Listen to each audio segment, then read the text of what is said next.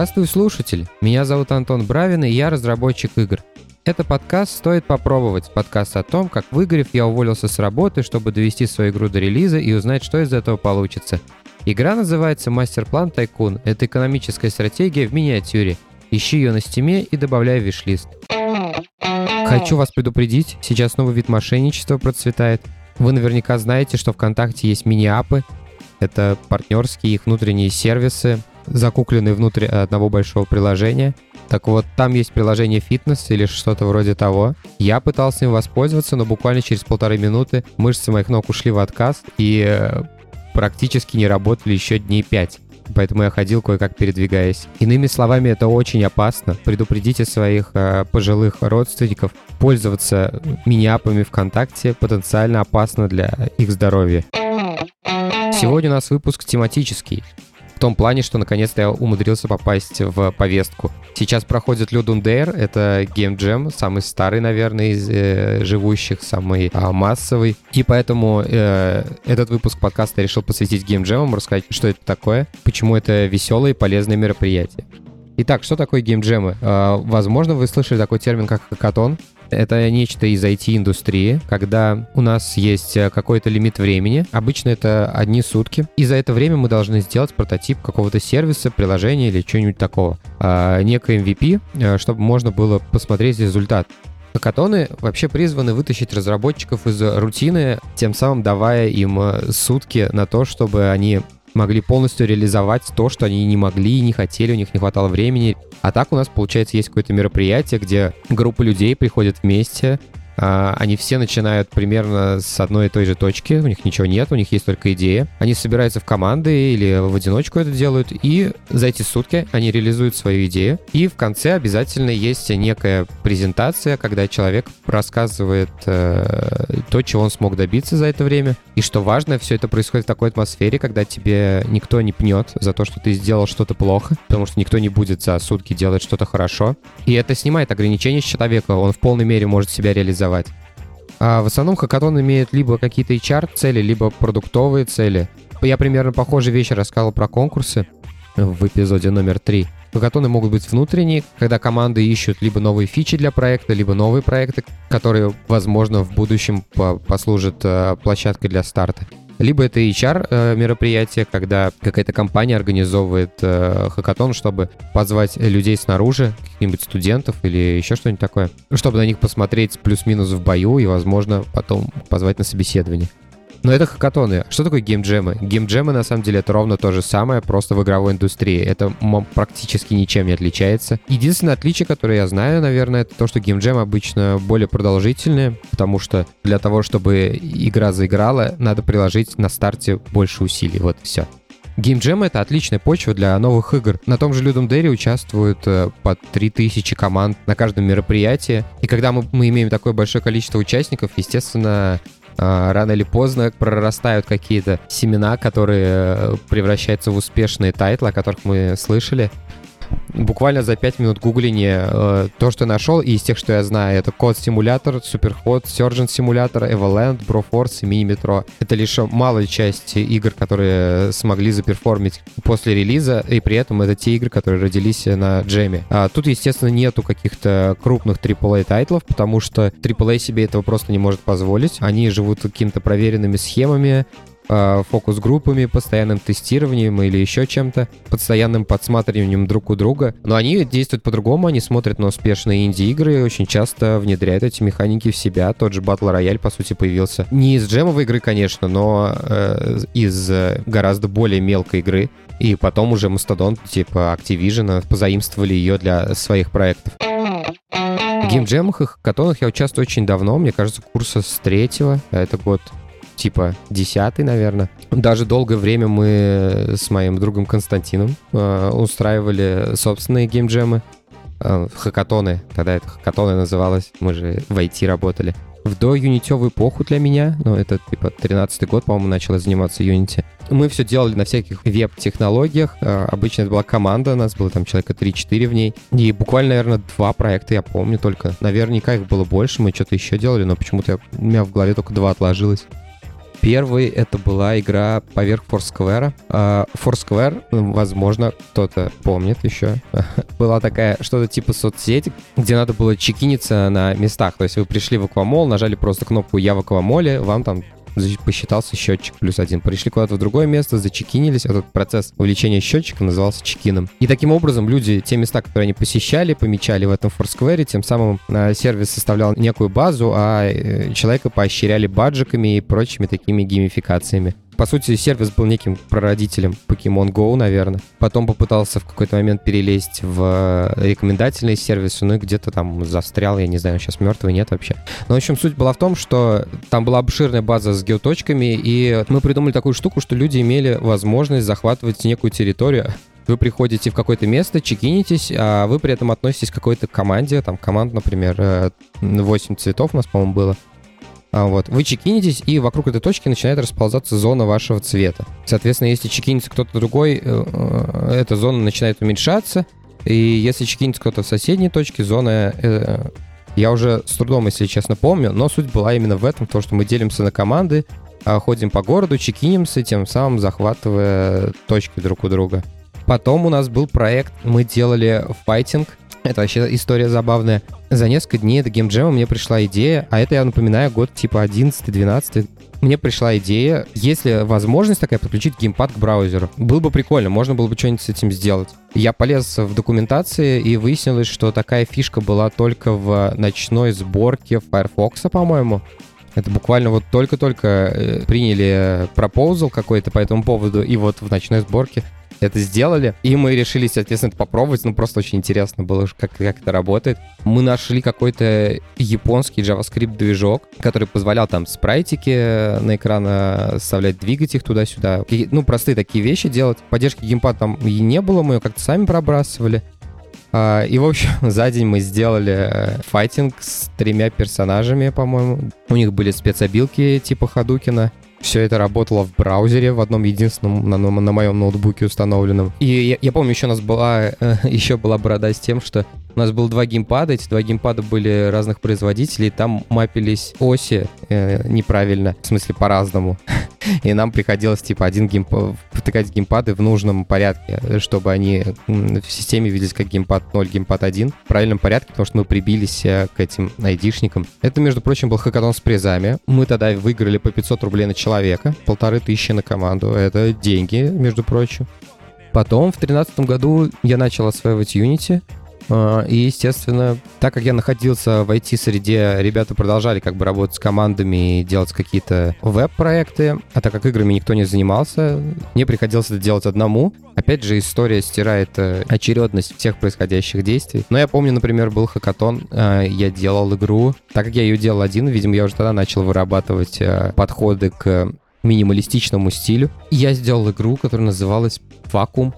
Это игра про пиксель с тейлом, с хвостом, который несется по лабиринту. По сути, это такой скоростной раннер был черно-белый даже. В общем, это одна из тех игр, которые заставляют людей в ярости бросать телефоны в стены. Но когда ты чему-то учишься, тебе в кайф, когда э, то, что ты сделал там за день, за два, вызывает довольно бурные эмоции людей. А, где-то в это время я сделал Trip, а, об этом я уже рассказывал. Технически эта игра тоже была сделана на джеме, хоть джем проходил не один-два дня, а целый месяц. Это тоже такая разновидность формата, она очень а, такая ленивая, не заставляет вас там не спать ночью, еще что-то. Технически тогда даже в двух джемах поучаствовал. Там был э, джем про геймбой. У него срок был 7 дней, если я правильно помню. Или 7, или 14 дней. И геймджем Канобу он шел месяц. Я вот совместил один проект в два джема, запихнул сразу. Вот, но эту историю я уже рассказывал. Ну а дальше началась эпоха людумдейров, и большинство, наверное, прототипов, которые я делал, это были прототипы для людумов.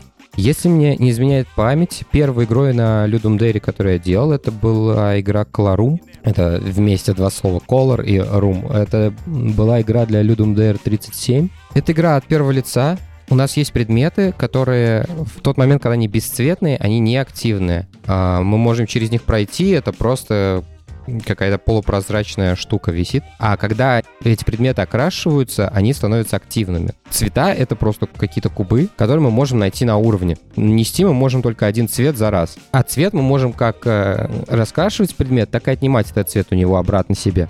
И вот на этом была построены какие-то механики. Красим доску, проходим по доске, у доски цвет забираем обратно, красим другую доску. Если перед нами окно, например, мы можем это окно обесцветить, окно становится прозрачным, мы можем пройти. Если у нас пустой бассейн, мы опять же можем синим цветом его залить, у нас получится бассейн наполненным водой и так далее. На самом деле, мне кажется, идея до сих пор стоящая, э, так что можете посмотреть. Ссылка в описании эпизода я оставлю, Color Room игра называется. Дальше проект, с которым я участвовал в джеме, который назывался Distraction Jam, он, по-моему, был на ИЧе. Игра называется Placeholder for Massive Car Distraction Game. Это игра про машинка, которая врезается в разные части из того, из чего состоит уровень, начиная просто от столба, заканчивая домом, все это разваливается. Там была очень простая механика в том, что практически каждый предмет на уровне мог быть как-то сдвинут, ударен или еще что-то. И, соответственно, когда физика у этого предмета активна, то есть он куда-то катится, летит, ползет, что-то с ним происходит, у нас, по сути, счетчик очков накапливается. Когда он останавливается, там у Unity такая техника, что, ну, я думаю, такой любого физического движка, то есть когда объект не активен, у него физика просто выключается, это все само происходит под капотом. Получилось довольно прикольно, довольно веселая физика у машинки. Игра заметна тем для меня, что это, наверное, это, по-моему, первая единственная гифка с этого прототипа, которую я запостил в Твиттере. Она набрала что-то порядка 20 тысяч просмотров, что невероятно много для вообще всего, что я выкладывал в Твиттер. Но это физическая игра, физические игры, они хорошие просмотры собирают, поэтому, в принципе, это логично. Так, следующая игра, судя по таймлайну, это 2018 год, Ludum Dare 41. Игра называется Blue Plastagotchi. Господи, это, по-моему, я название придумал. И это Тамагочи. Очень прикольный продакшн у нас был этой игры. Мы ее делали в офисе вместе с э, моим коллегой Мишей и его девушкой. Мы ее делали из пластилина, потому что у нас никто не художник, и нам было интересно попробовать этот способ производства арта, так как ну, никто ничего делать не умел, рисовать в плане. А, а из пластилина может как будто бы каждый сделать. В общем, это было очень заморочено на самом деле. Сделали коробку картонную, сзади гринскрин. Э, в роли гринскрина были вот эти наклеечки квадратные, которые на монитор э, клеят. Куча зеленых наклеечек, тем самым сделали фон. Лепили человечков. Вот еще у нас там были, я уж не помню. Отфоткивали, там делали некое количество анимаций. Был очень прикольный продакшн, но это как бы стопроцентная наркомания, то есть это э, сама эта игра. По-моему, пошел дождь или снег, или что это так, что, возможно, какой-то кап-кап будет слышно, не знаю. В этом же году, декабрь 18-го, Ludo Dare 43 был сделан мастер-план Тайкун. Точнее, его самая-самая первая версия. В тот раз я именно хотел проверить вот эту вот идею совмещения этих двух механик. Я понял, что идея рабочая, и можно ее продолжать крутить дальше. Потом был у меня довольно большой перерыв. Я не участвовал в людумах и вообще в джемах. Видимо, у меня как-то было много дел, не знаю. И следующий проект, который я нашел в списке, это был Ludum Dare 46, апрель 2020 года. Игра Emergency Call. Ее мы делали с моим коллегой Антоном Сурковым. Это игра про доставку потерпевших э, в больницу, то есть это очень похоже на какое-то Crazy Taxi или Ambulance миссии из GTA. Но фичой, даже не фичищей, было то, что мы контролировали машину, как в Surgeon симуляторе, мы контролировали руку. И у нас была коробка передач, э, которую мы могли дернуть либо вперед, либо назад. Соответственно, ход вперед, ход назад. И рукой мы крутили руль. Ну и, собственно, сложно отрицать, что вот эта идея с рукой была вдохновлена Surgeon симулятором. Игра доступна, кстати, ее можно скачать, посмотреть. Всего почему-то 66 мегабайт, хотя я помню, проект там был какого-то гигантского размера. Следующий Ludum Dare, он здесь почему-то без номера. Э, октябрь того же года, 20-го. Опять же, вместе с Антоном мы ее делали. Игра называется Goofy Goose. Это игра про то, как э, гусь пытается улететь э, с планеты, на которой он оказался. Э, но ему надо собраться в путешествие, поэтому ему надо заполучить шлем, ботинки и что-то еще там.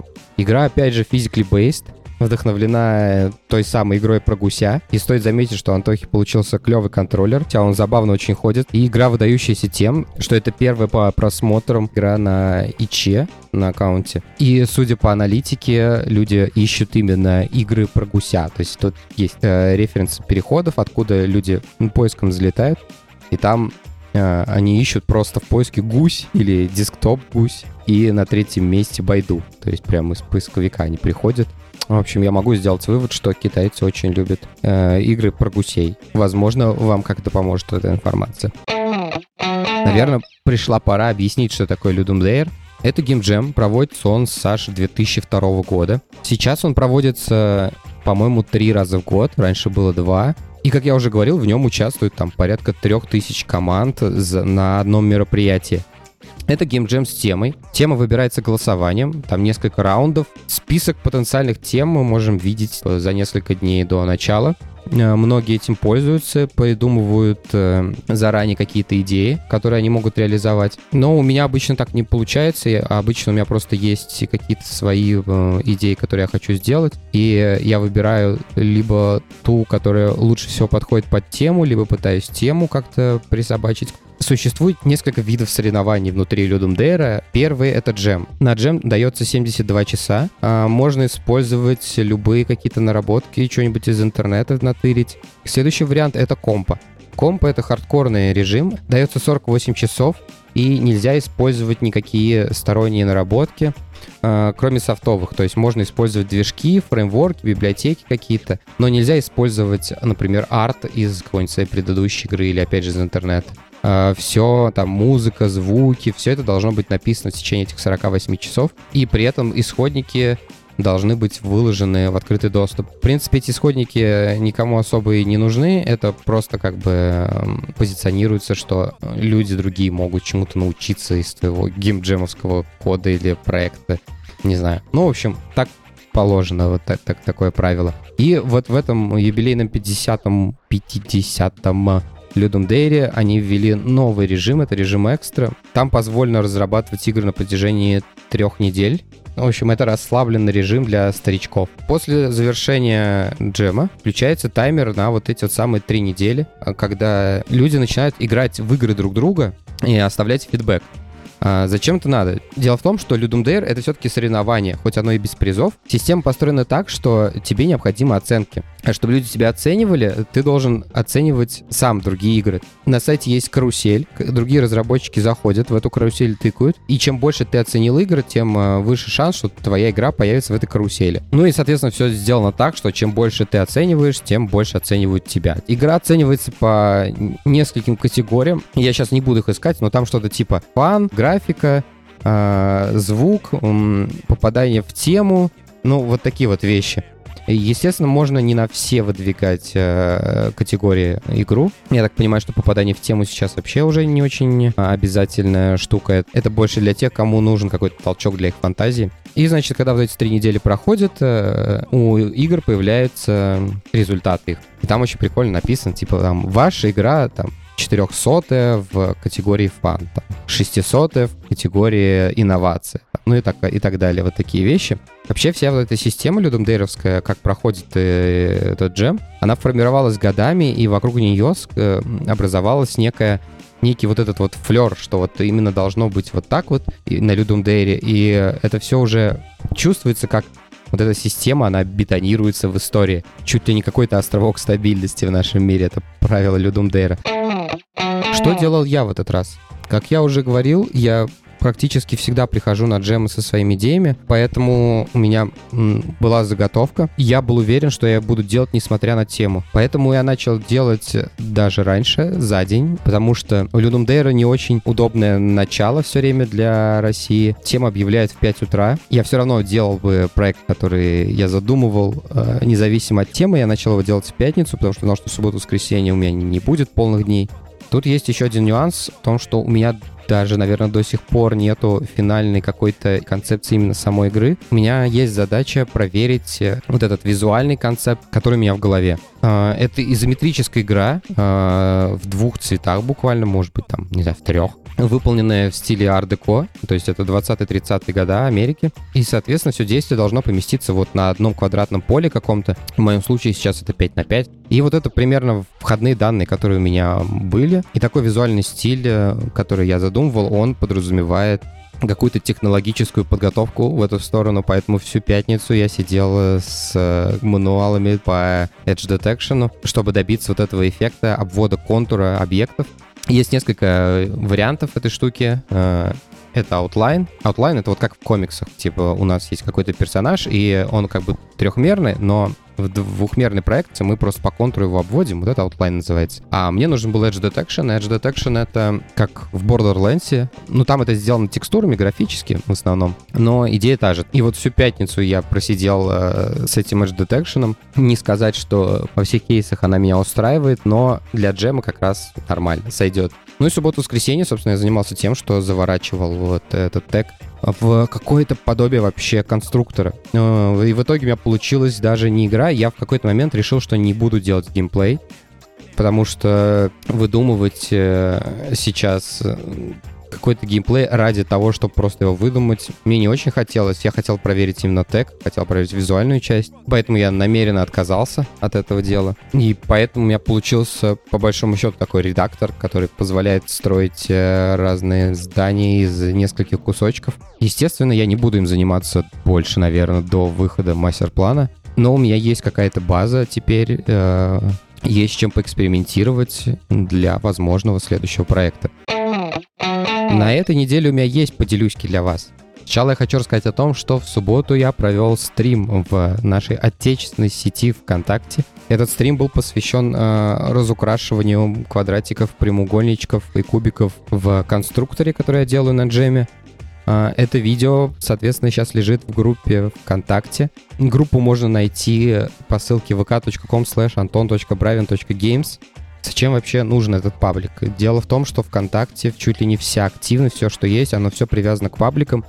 И поэтому, чем бы я дальше не занимался, мне все равно нужен паблик. Э, например, подкаст висит на модерации ВКонтакте, и э, там обязательно, что этот подкаст выкладывается в паблик. Это, во-первых. Во-вторых, там, то есть, например, стрим я провел, куда мне его там выложить, непонятно.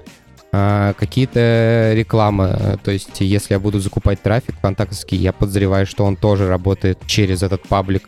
Он берет и э, аудиторию, пытается оценивать по этому паблику и гонит его в этот же паблик. На, судя по всему, как я понимаю, это работает так. И выходит так, что, собственно, без паблика теперь из дома не выйдешь, и поэтому вот он у меня теперь есть. Так что, слушатель, обязательно подпишись на мой паблик ВКонтакте, чтобы я мог показывать тебе стримы свои, где я вдохновленно программирую. Ссылка, как обычно, в описании выпуска. И вторая поделюсь-ка, это подкаст «Подлодка», выпуск номер 261. Я был в таком восторге. Это выпуск про стриминг-видео. Выпуск, на самом деле, просто великолепный. Я давно не был в таком восторге от э, технических э, подкастов. В этом эпизоде можно узнать, э, как принимаются те или иные решения в контексте построения такой гигантской и нагруженной системы, как видеостриминг, в зависимости от типов потребления. То есть у нас одно дело посмотреть фильм, другое дело видеозвонок, третье дело там как TikTok аналог, какие-то сторисы. Это все по, очень сильно по-разному работающие видеосервисы. И очень интересно узнать, как э, принимаются те или иные технические решения по проектированию такой системы. В общем, я был в восторге, на одном дыхании послушал, всем советую.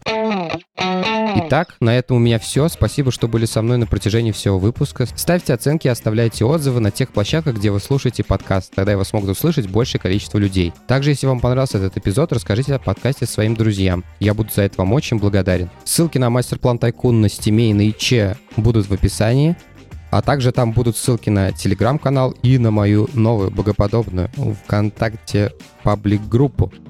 Обязательно заходи, подпишись. Следующий выпуск будет девлогом номер два, где я расскажу про прогресс э, мастер-план Тайкуна за это, за прошедшие менее чем месяц. А после этого десятым, юбилейным, десятым выпуском будет выпуск про подкаст. То, с чего я начинал 10 эпизодов назад, как это изменилось к десятому выпуску, расскажу вообще в целом, как подкасты работают. Вряд ли вы об этом слышали, но это немного свой отдельный мир, тоже очень любопытный. А на этом я с вами прощаюсь. До следующего эпизода. Пока. Пока.